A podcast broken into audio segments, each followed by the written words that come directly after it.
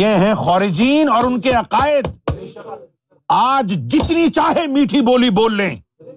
آج جتنا چاہے کسی کا نام لے لیں اپنے عقائد سے عہدہ برا نہیں ہوگے تو جس کی آنکھوں میں نور ہے جس کے دل میں نور بھر دیا ہے امام مہدی گوہر شاہی نے ان کو جھانسا نہیں دے سکتے تم وہ جانتے ہیں کہ سفید لباس کالی داڑی کے پیچھے جو مکرو جسم ہے اس بدترین مخلوق کا اس کے اندر بھیڑیوں سے بدتر روح اور دل بیٹھے ہوئے جو اللہ کے رسول کے مولا علی کے اہل بیت کے امام مہدی کے دشمن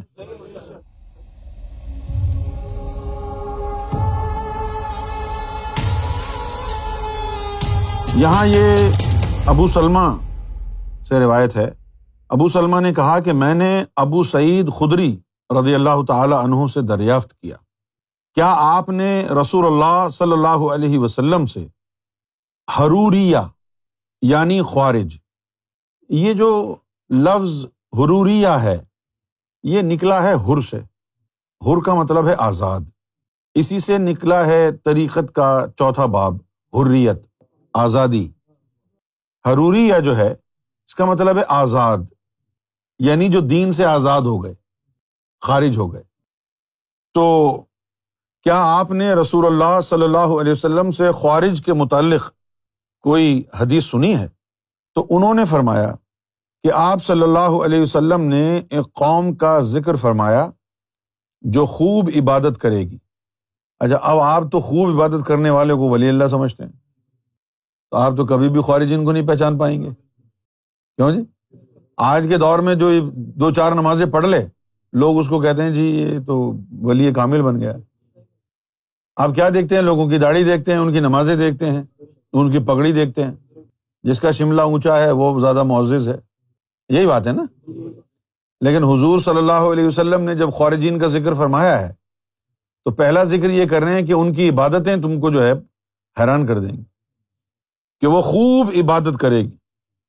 اور پھر امام احمد کی ایک روایت میں ہے کہ وہ دین میں انتہائی پختہ نظر آئیں گے ہر کام دین کے مطابق کریں گے یہاں تک کہ تم اپنی نمازوں اور روزوں کو ان کی نمازوں اور روزوں کے مقابلے میں حقیر سمجھو گے کہ یار نماز تو وہ لوگ پڑھتے ہیں ہماری کہاں نماز روزہ تو ان کا ہے تو کتنے پختہ ہوں گے اور ایسے لوگ اس دنیا میں بھرے ہوئے ہیں اس وقت نبی پاک صلی اللہ علیہ وسلم کی تعریف سن لیں تو ان کے دلوں کو آگ لگ جاتی ہے سرکار گہر شاہی کا نام سن لیں تو لگتا ہے کہ کسی نے جو ہے مٹی کا تیل ڈال کے ماچس لگا دیے نماز میں روزے میں تلاوت میں ان میں بہت آگے لیکن اللہ کے رسول سے بغض اہل بیت سے بغض رکھتے ہیں مولا علی سے بغض رکھتے ہیں غوث اعظم سے بغض رکھتے ہیں اور ایسے لوگ بہت بھرے ہوئے ہیں اس دور کا ایک بہت بڑا فتنا تو یہ لڑکا ہے جو جہلم سے بات کرتا ہے نا انجینئر مرزا علی یہ اس دور کا بہت بڑا فتنہ ہے جیسے وہ مسلمہ کذاب تھا جیسے مرزا غلام احمد کادیانی تھا اس پائے کا گمراہ شخص ہے جو نبی پاک صلی اللہ علیہ وسلم کی ذات کو سامنے رکھ کے ان کا تمسخر اڑائے جو مولانا روم کا تمسخر اڑائے اور پنجابی لہجے میں پنجابی زبان میں ان کو برا بلا کہے ان کی تحقیر کرے تمسخر کرے یہ خارجین میں سے ہیں تو فرمایا کہ تم اپنی نماز اور اپنے روزوں کو ان کے مقابلے میں حقیر سمجھو گے لیکن وہ دین سے ایسے نکل جائیں گے جیسے تیر شکار سے کہ آدمی اپنے تیر کو اٹھا کر اس کے پھل کو دیکھے تو اس میں کوئی خون وغیرہ نظر نہ آئے پھر وہ تیر کی لکڑی کو دیکھے اس میں کوئی نشان نہ پائے پھر اس کی نوک کو دیکھے اور کوئی بھی نشان نہ آئے پھر تیر کے پر کو دیکھے اس میں بھی کچھ نظر نہ آئے یعنی وہ اندر سے خالی کھوکھلے ہوں گے پھر ایک اور حدیث میں متفقہ علیہ حدیث ہے وہ لفظ البخاری اور یہ جو الفاظ جو متن اس کا ہے یہ بیان کیا ہے امام بخاری نے فرمایا کہ حضرت عبداللہ بن عمر رضی اللہ تعالیٰ عنہما روایت کرتے ہیں کہ میں نے رسول اللہ صلی اللہ علیہ وآلہ وسلم کو ممبر پر یہ فرماتے ہوئے سنا کہ خبردار ہو جاؤ فتنہ ادھر ہے اپنے ممبر پر تشریف فرماتے حضور صلی اللہ علیہ وسلم اور ممبر پر بیٹھے ہوئے آپ نے انگلی کا اشارہ کیا مشرق کی طرف میں بار بار آپ کو یہ لفظ کہہ رہا ہوں کہ جب حضور کہیں نا کہ مشرق کی طرف ہے تو حضور جہاں بیٹھے ہیں اس جگہ سے مشرق جو بنتا ہے وہ مشرق ہے ہاں اب آج آپ لندن میں بیٹھ کے پھر مشرق ڈھونڈیں گے تو پھر وہ کوئی اور بن جائے گا کیونکہ اب یہاں بیٹھ کے اگر آپ کہیں گے کہ مشرق کہاں ہے تو مشرق جو ہے جناب وہ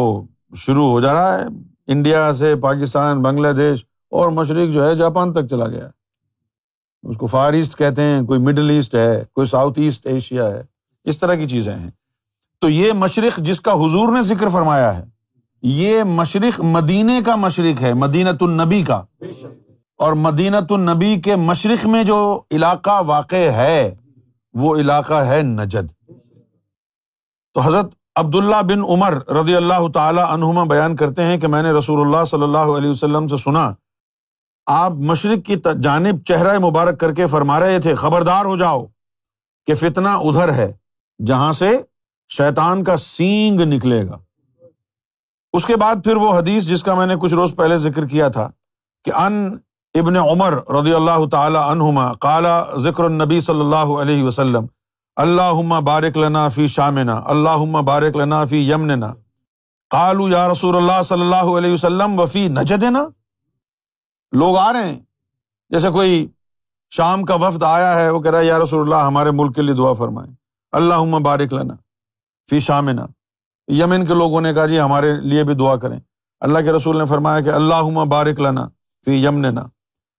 تو کہا گیا کالو یارسول وفی نج دینا اور ہمارے نجد کے لیے بھی دعا کر دیں تو آپ صلی اللہ علیہ وسلم نے دوبارہ وہی الفاظ دہرائے کہ اللہ بارک لنا فی شام اللہ بارک لنا فی یمنہ کالو یا رسول اللہ وفی نج دینا انہوں نے تین دفعہ جو ہے یہ بات کہی اور پھر جب تین دفعہ یہ بات کہہ دی تو پھر نبی کریم صلی اللہ علیہ وسلم نے فرمایا ہو کالا فی صلافی تین دفعہ انہوں نے جب یہ کہا تو پھر آپ نے فرمایا ہونا کا کہ یہاں سے فتنا اٹھے گا زلزلے کی مانند و بہا اور یہاں سے یت لو کرنس شیتان یہاں سے شیتان کا سینگ برآمد ہوگا اور یہ روایت بخاری کی ذہن میں رکھنا ہمیشہ ہمیشہ کے لیے دجال کے جس طرح طالبان کا جو بانی ہے طالبان کو بنانے والا جو ہے وہ پاکستان کی پارلیمنٹ ہاؤس میں بیٹھا ہوا ہے کیا نام ہے اس کا مولانا فضل الرحمان عرف مولانا ڈیزل یہ وہ شخص ہے جس نے طالبان کو بنایا ہے اس کی تربیت ہے آپ طالبان کو رو رہے ہو طالبان کا بانی پاکستان کی پارلیمنٹ میں بیٹھا ہوا ہے اچھا اگر وہ بندہ اکیلا طالبان کا ہمدرد ہوتا تو کیا اس کی ضرورت تھی کہ پاکستان کے پارلیمنٹ ہاؤس میں بیٹھا رہے سلامت تو اس کے آگے پیچھے ادھر ادھر کتنے اس کے ہم خیال ہوں گے بھرا ہوا ہے نا جس طرح طالبان کو بنانے والا مولانا فضل الرحمان عرف مولانا ڈیزل ہے اسی طرح دجال کی تربیت کرنے والا ابن تیمیہ اور محمد بن عبد الوہاب نجدی ہے یہ اکابر ہیں دجال کے ذہن میں رکھنا بھولنا مت کبھی امام بخاری نے اپنی صحیح میں باب کے عنوان ترجمہ الباب کے طور پر یہ حدیث روایت کی ہے اللہ تعالیٰ کا فرمان اور اللہ کی شان نہیں کہ وہ کسی قوم کو گمراہ کر دے وما کان اللہ لی ید اللہ قوم کہ اور اللہ کہاں کسی قوم کو گمراہ کرتا ہے بعد از ہاد ہم کہ اس کے ہدایت اس کو دینے کے بعد کسی کو گمراہ نہیں کرتا حتیٰ یا بین لہم ما یت کہ جب تک اسے یہ یعنی واضح نہ ہو جائے کہ یہ تقوی اختیار نہیں کریں گے اچھا حضرت عبد اللہ بن عمر رضی اللہ تعالیٰ عنہ ان خوارج کو اللہ کی بدترین مخلوق سمجھتے تھے کیونکہ انہوں نے اللہ کی ان آیات کو لیا جو کفار کے حق میں نازل ہوئی تھی اور ان کا اطلاق مومنین پر کرنا شروع کر دیا اور یہی کام ابن تیمیہ اور محمد بن عبد الوہاب نجدی نے کیا یہی کام ان کے ناجائز علماء آج اس دور تک میں کر رہے ہیں جو آیات مردودوں کے لیے اتری تھیں شیطان کے دوستوں کے لیے اتری تھی وہ آیات یہ اللہ کے دوستوں پر فٹ کر دیتے ہیں یعنی حضرت عبداللہ بن عمر رضی اللہ تعالیٰ کہہ کہہ رہے رہے ہیں ہیں کیا کہ ان خوارجین نے اللہ تعالیٰ کی ان آیات کو لیا جو کفار کے حق میں نازل ہوئی تھی اور ان کا اطلاق مومنین پر کرنا شروع کر دیا اور امام اسقلانی فت الباری میں بیان کرتے ہیں کہ امام تبری نے اس حدیث کو تہذیب الآثار سے بکیر بن عبداللہ ابن اشج کے طریق سے مسند علی رضی اللہ تعالیٰ عنہ میں شامل کیا ہے اور انہوں نے نافع سے پوچھا کہ عبداللہ بن عمر رضی اللہ تعالیٰ عنہما کی حروویہ یعنی خوارجین کے بارے میں کیا رائے تھی تو انہوں نے فرمایا کہ وہ انہیں اللہ تعالیٰ کی بدترین مخلوق خیال کیا کرتے تھے جنہوں نے اللہ تعالیٰ کی ان آیات کو لیا جو کفار کے حق میں نازل ہوئی تھیں اور ان کا اطلاق مومنین پر کر دیا امام اسقلانی کہتے ہیں کہ اس حدیث کی سند صحیح ہے اور تحقیق یہ سند حدیث صحیح مرفوع ہے میں امام مسلم کے یہاں غفاری کی خوارج کے وس والی حدیث میں ثابت ہے اور وہ حدیث یہ ہے وہ خلق اور خلق میں بدترین لوگ ہیں اور امام احمد بن حمبل کے ہاں بھی اس کی مثل حضرت انس بن مالک رضی اللہ تعالیٰ عنہ سے مروی مرفو حدیث ہے اچھا پھر اس کے آگے آ جائیے کہ امام بزار کے ہاں شابی کے طریقے سے وہ حضرت عائشہ صدیقہ رضی اللہ تعالیٰ عنہ سے روایت کرتے ہیں کہ انہوں نے فرمایا کہ حضور نبی اکرم صلی اللہ علیہ وسلم نے خوارج کا ذکر کیا اور فرمایا کہ وہ میری امت کے بدترین لوگ ہیں اور انہیں میری امت کے بہترین لوگ قتل کریں گے حضرت ابو غالب نے حضرت ابو امامہ رضی اللہ تعالیٰ عنہوں سے روایت کیا کہ انہوں نے مسجد دمشق کی سیڑھیوں پر خارجیوں کے سر نصب کیے ہوئے دیکھے جب سر نصب کیے ہوئے دیکھے صرف سر تو ان کو دیکھ کے حضرت ابو امامہ نے کہا کہ یہ جہنم کے کتے آسمان کے نیچے بدترین مخلوق ہیں ابو غالب کہتے ہیں کہ میں نے حضرت ابو اماما رضی اللہ تعالیٰ عنہ سے عرض کیا کیا آپ نے یہ رسول صلی اللہ علیہ وسلم سے سنا ہے انہوں نے فرمایا کہ اگر میں نے حضور صلی اللہ علیہ وسلم سے ایک دو تین چار یہاں تک کہ سات بار تک گنا سنا ہوتا تو تم سے بیان نہ کرتا یعنی ایک دو بار نہیں بار ہاں انہوں نے فرمایا کہ یہ بدترین مخلوق ہے حضرت عبداللہ بن عمر رضی اللہ تعالیٰ عنہ روایت کرتے ہیں کہ حضور نبی کرم صلی اللہ علیہ وسلم نے جب کہ آپ صلی اللہ علیہ وسلم باب عائشہ کے پاس کھڑے ہوئے تھے اپنے ہاتھ سے مشرق کی طرف اشارہ کرتے ہوئے فرمایا فتنا وہاں سے ہوگا جہاں سے شیطان کا سینگ نکلے گا پھر ایک اور حدیث میں حضرت عبداللہ بن عمر رضی اللہ تعالیٰ عنہ سے روایت ہے کہ نبی کریم صلی اللہ علیہ وسلم نے فرمایا کہ اے اللہ ہمارے لیے ہمارے شام میں اور ہمارے یمن میں برکت عطا فرما اور ایسا آپ نے دو مرتبہ فرمایا تو ایک آدمی نے عرض کیا یا رسول اللہ صلی اللہ علیہ وسلم اور ہمارے مشرق میں بھی برکت ہو وہ نجد کا تھا کہ ہمارے مشرق میں بھی برکت ہو تو نبی پاک صلی اللہ علیہ وسلم نے فرمایا وہاں سے تو شیطان کا سینگ نکلے گا اور وہاں شر اگر دس حصے ہے دنیا کا تو اس میں سے نو حصے شر وہاں سے نکلے گا دنیا میں دس حصے شر ہے تو اس دس میں سے نو حصہ شر وہاں سے نکلے گا اچھا آپ ذرا غور کریں میں آپ کو تھوڑا سا اسٹیمولیٹ آپ کے ذہن کو کر رہا ہوں محمد رسول نے دعا کی اللہ سے کیا کہ شام میں برکت ہو یمن میں برکت ہو اور نجد کے لیے دعا نہیں کی آج حال دیکھیں شام بھی تباہ یمن بھی تباہ نجد آباد تو جب حضور نے برکت کے لیے دعا ہی نہیں کی نجد کے لیے تو یہ جو نظر سب کچھ آ رہا ہے یہ اللہ کا کرم اور فضل نہیں ہے کیونکہ اللہ کے رسول نے تو برکت کے لیے دعا کی نہیں نجد کے لیے تو اب یہ ساری ترقی کہاں سے آ رہی ہے یہ شیطانی ہے ایک اور حدیث ہے اور یہ حدیث جو ہے حضرت انس رضی اللہ تعالیٰ عنہ بیان کرتے ہیں کہ مجھے بتایا گیا رسول اللہ صلی اللہ علیہ وسلم نے فرمایا ہے اور میں نے خود یہ آپ صلی اللہ علیہ وسلم سے نہیں سنا آپ صلی اللہ علیہ وسلم نے فرمایا کہ بے شک تم میں ایسے لوگ ہوں گے جو عبادت کریں گے اور اپنی عبادت میں تم دی سے کام لیں گے یہاں تک کہ وہ لوگ وہ لوگوں کو بھلے لگنے لگیں گے اور خود بھی اپنے آپ کو اپنی نمازوں پر اترائیں گے یعنی ہم تو اللہ کا بڑا شکر ہے اپنی نمازوں پر اترائیں گے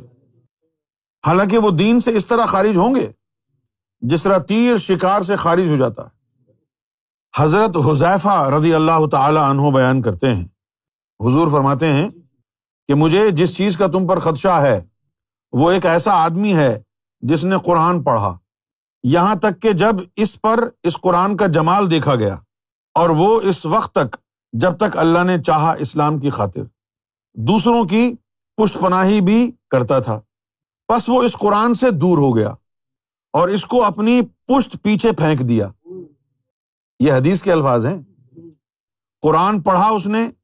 قرآن کا جمال نظر آیا اس کے اوپر قرآن کی باتیں کر رہا ہے تلاوت کر رہا ہے علم بیان کر رہا ہے اس وقت تک جب تک اللہ نے چاہا اسلام کی خاطر یہ بڑی خطرناک بات ہے اس کو بڑے غور سے سننا ہے یعنی ایسا بھی ہوتا ہے کہ کسی بندے کو اللہ تعالیٰ اپنے دین کے لیے استعمال کرتا ہے اور استعمال کرنے کے بعد پھر کیا ہوتا ہے اس بندے کا حال جتھے دی کھوتی اتھے اڑ کھلوتی وہ دوبارہ اپنے کفر پہ آ جاتا ہے تو کہا کہ جس شخص نے قرآن پڑھا یہاں تک کہ جب اس پر اس قرآن کا جمال دیکھا گیا اور وہ اس وقت تک جب تک اللہ نے چاہا اسلام کی خاطر دوسروں کی پشت بنائی بھی کرتا تھا بس وہ اس قرآن سے دور ہو گیا پھر اور اس کو اپنی پشت پیچھے پھینک دیا اور اپنے پڑوسی پر تلوار لے کر چر دوڑا اور اس پر شرک کا الزام لگایا آج کے مولوی یہی کر رہے ہیں نا خوب قرآن کی تلاوتیں کی قرآن کا علم سمجھایا اور اس کے بعد قرآن کو چھوڑ دیا گوہر شاہی کے پیچھے لگ گئے ان کے خلاف فتوے دو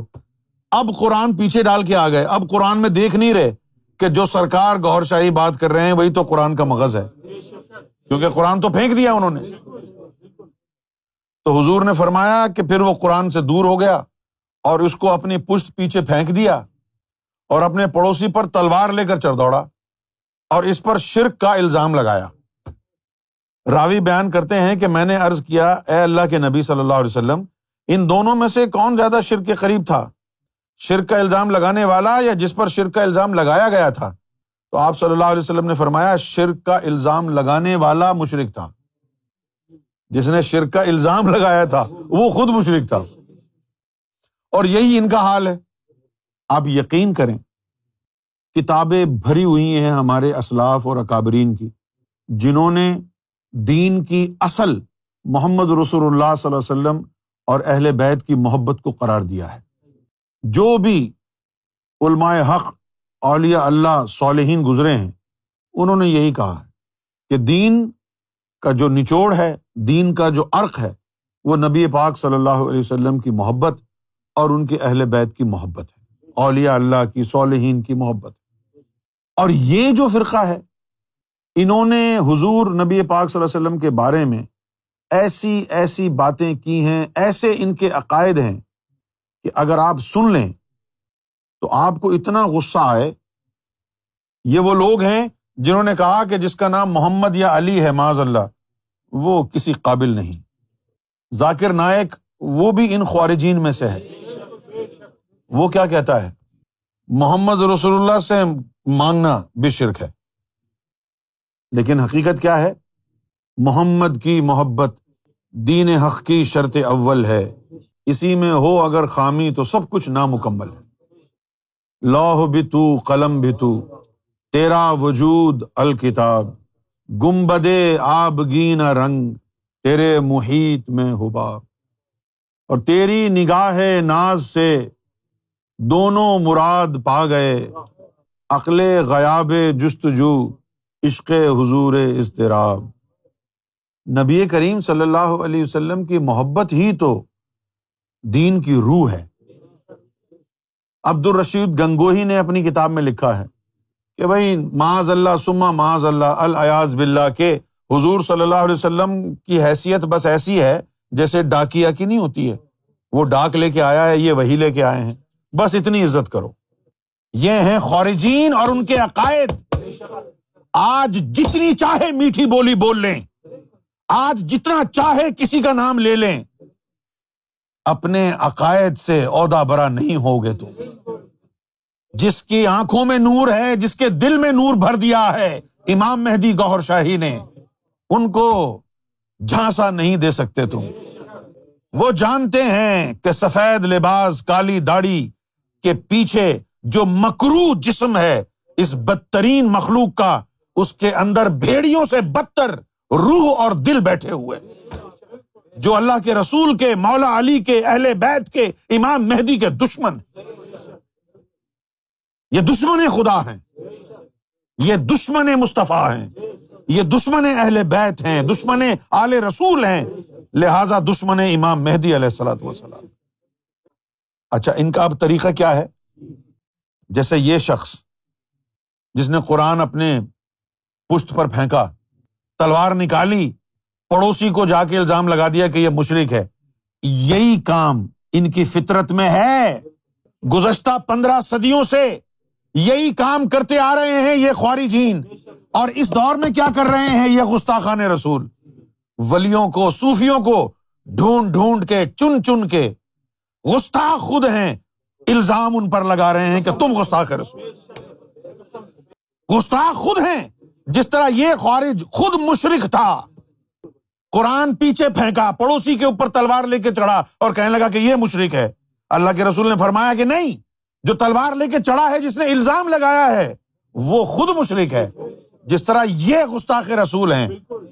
اور جتنے بھی معصوم ہستیاں ہیں اولیا ہیں فقرا ہیں ان کو یہ گستاخ رسول کی جو ہے اسٹیمپ لگا کے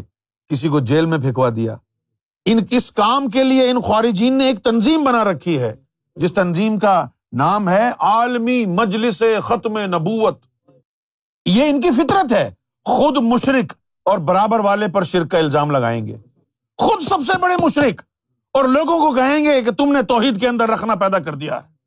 تم نے دین کا بیڑا کرک کر دیا ہے دین کا تو تم سے کوئی تعلق واسطہ نہیں ہے مردودو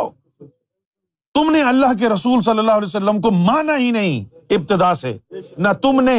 نہ تمہارے اکابرین نے مانا کیسے پیچھا چھڑاؤ گے اپنے ماضی سے یا تو توبہ اور تائب کو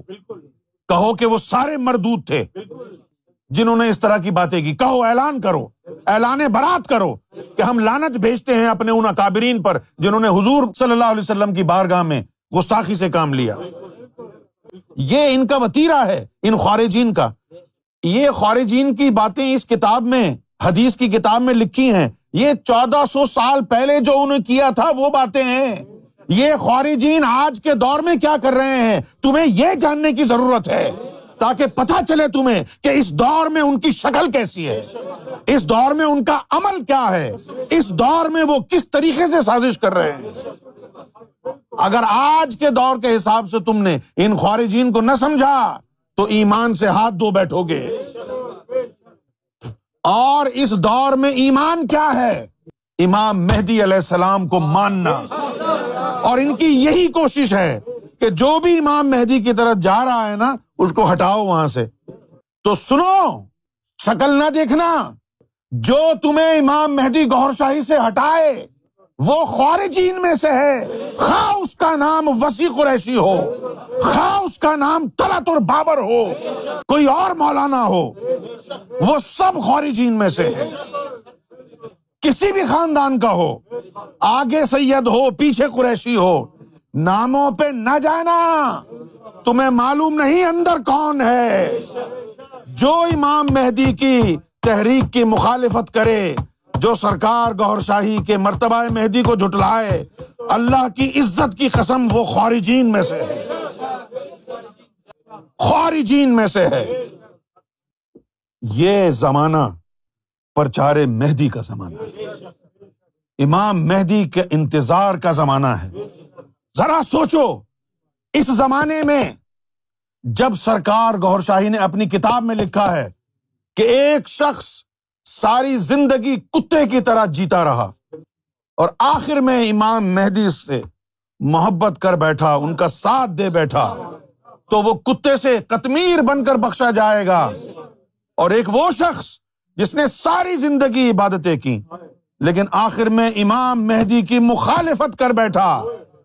جنہوں نے دوبارہ اس دنیا میں آنا ہے تو وہ بلیم باور کی شکل میں جہنم میں جائے گا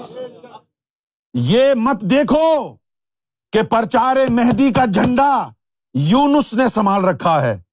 لہذا اب تم اس کی مخالفت کرنے کو جائز قرار دے دو گے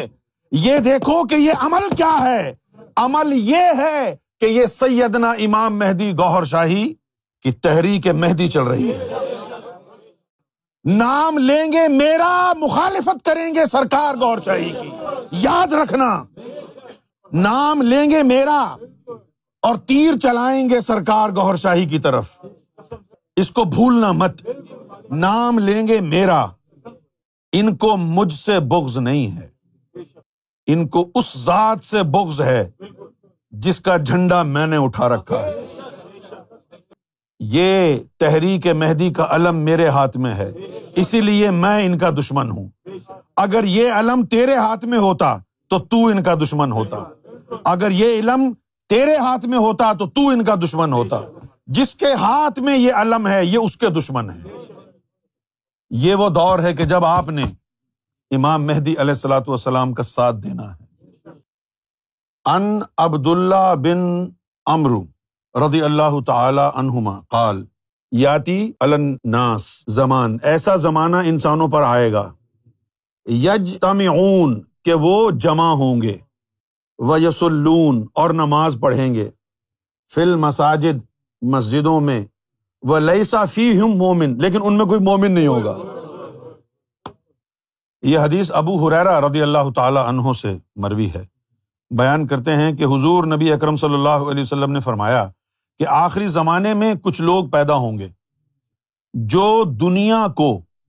دین کے ذریعے حاصل کریں گے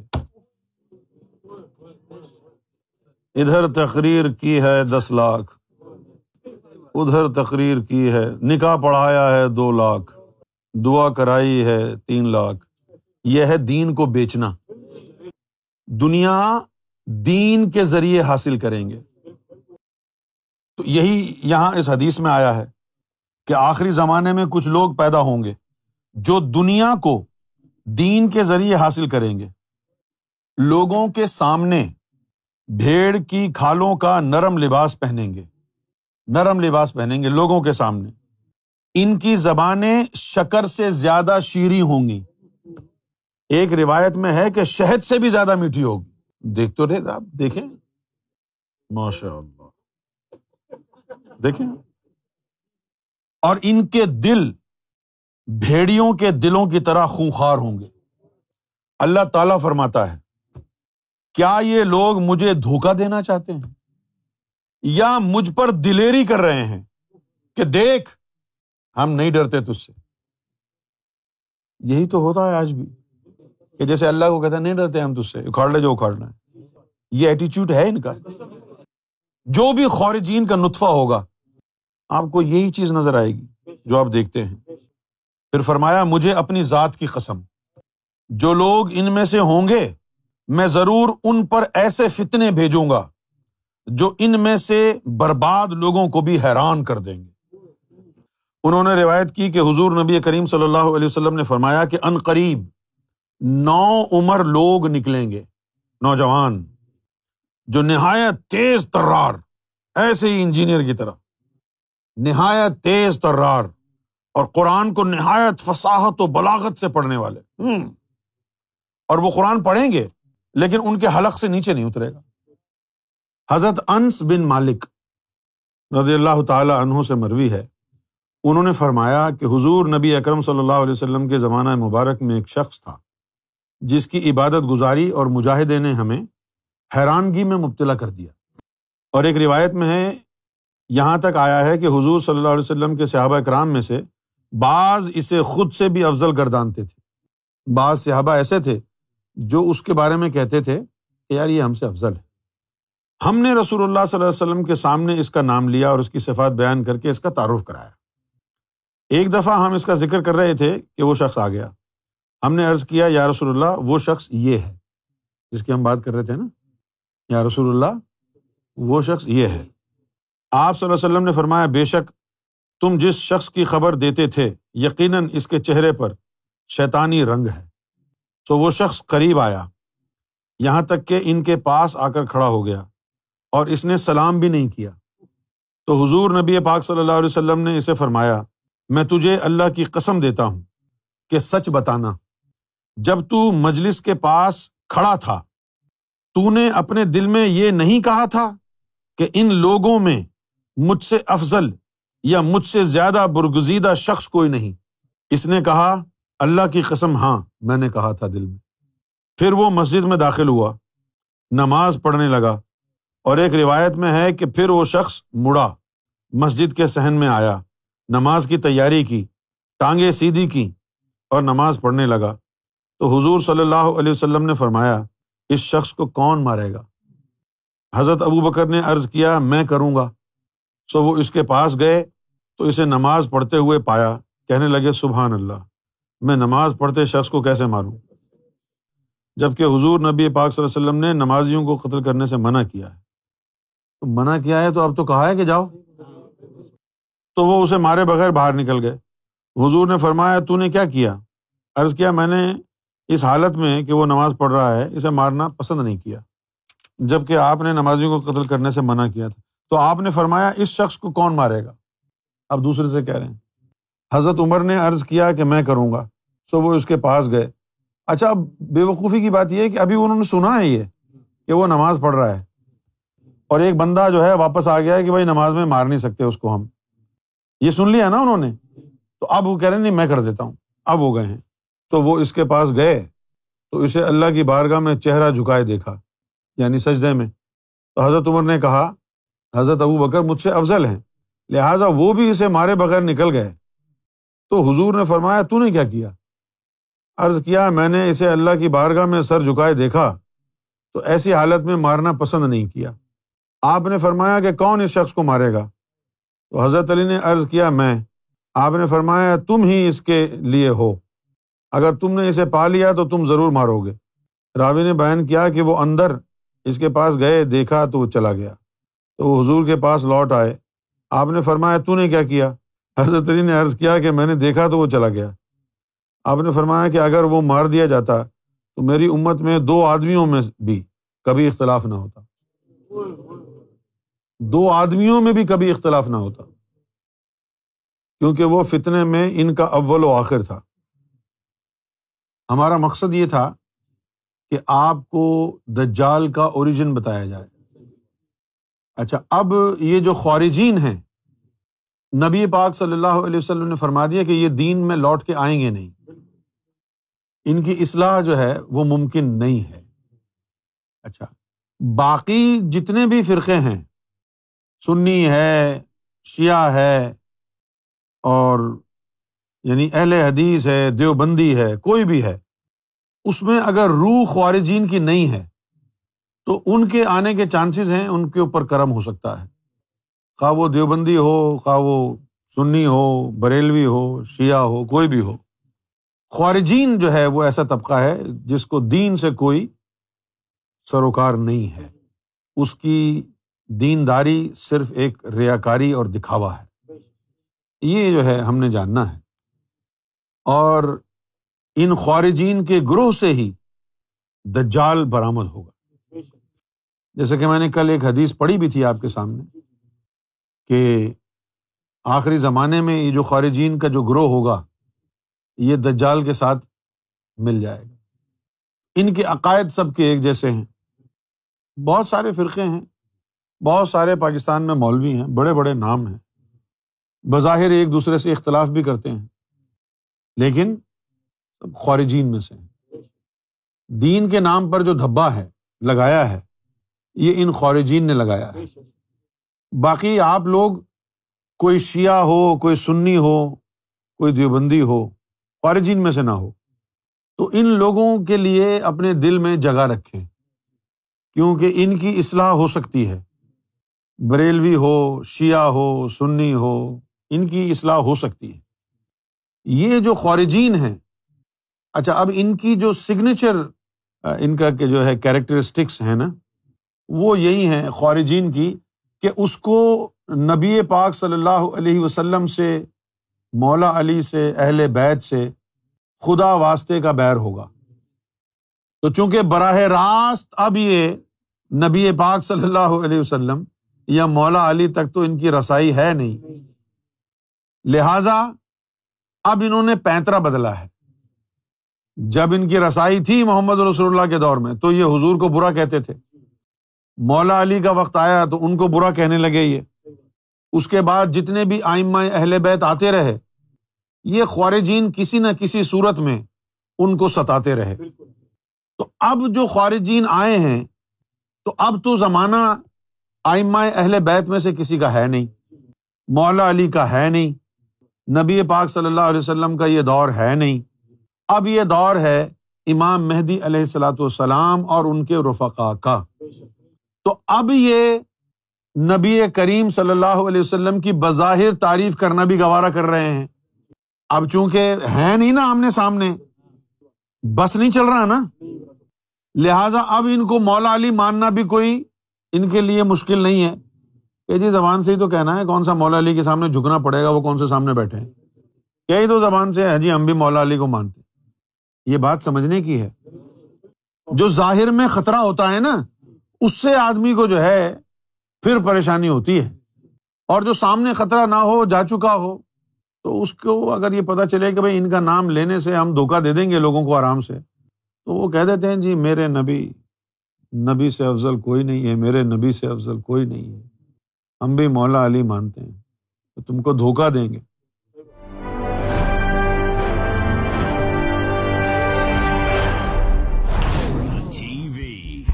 bringing light, love, and peace in your life.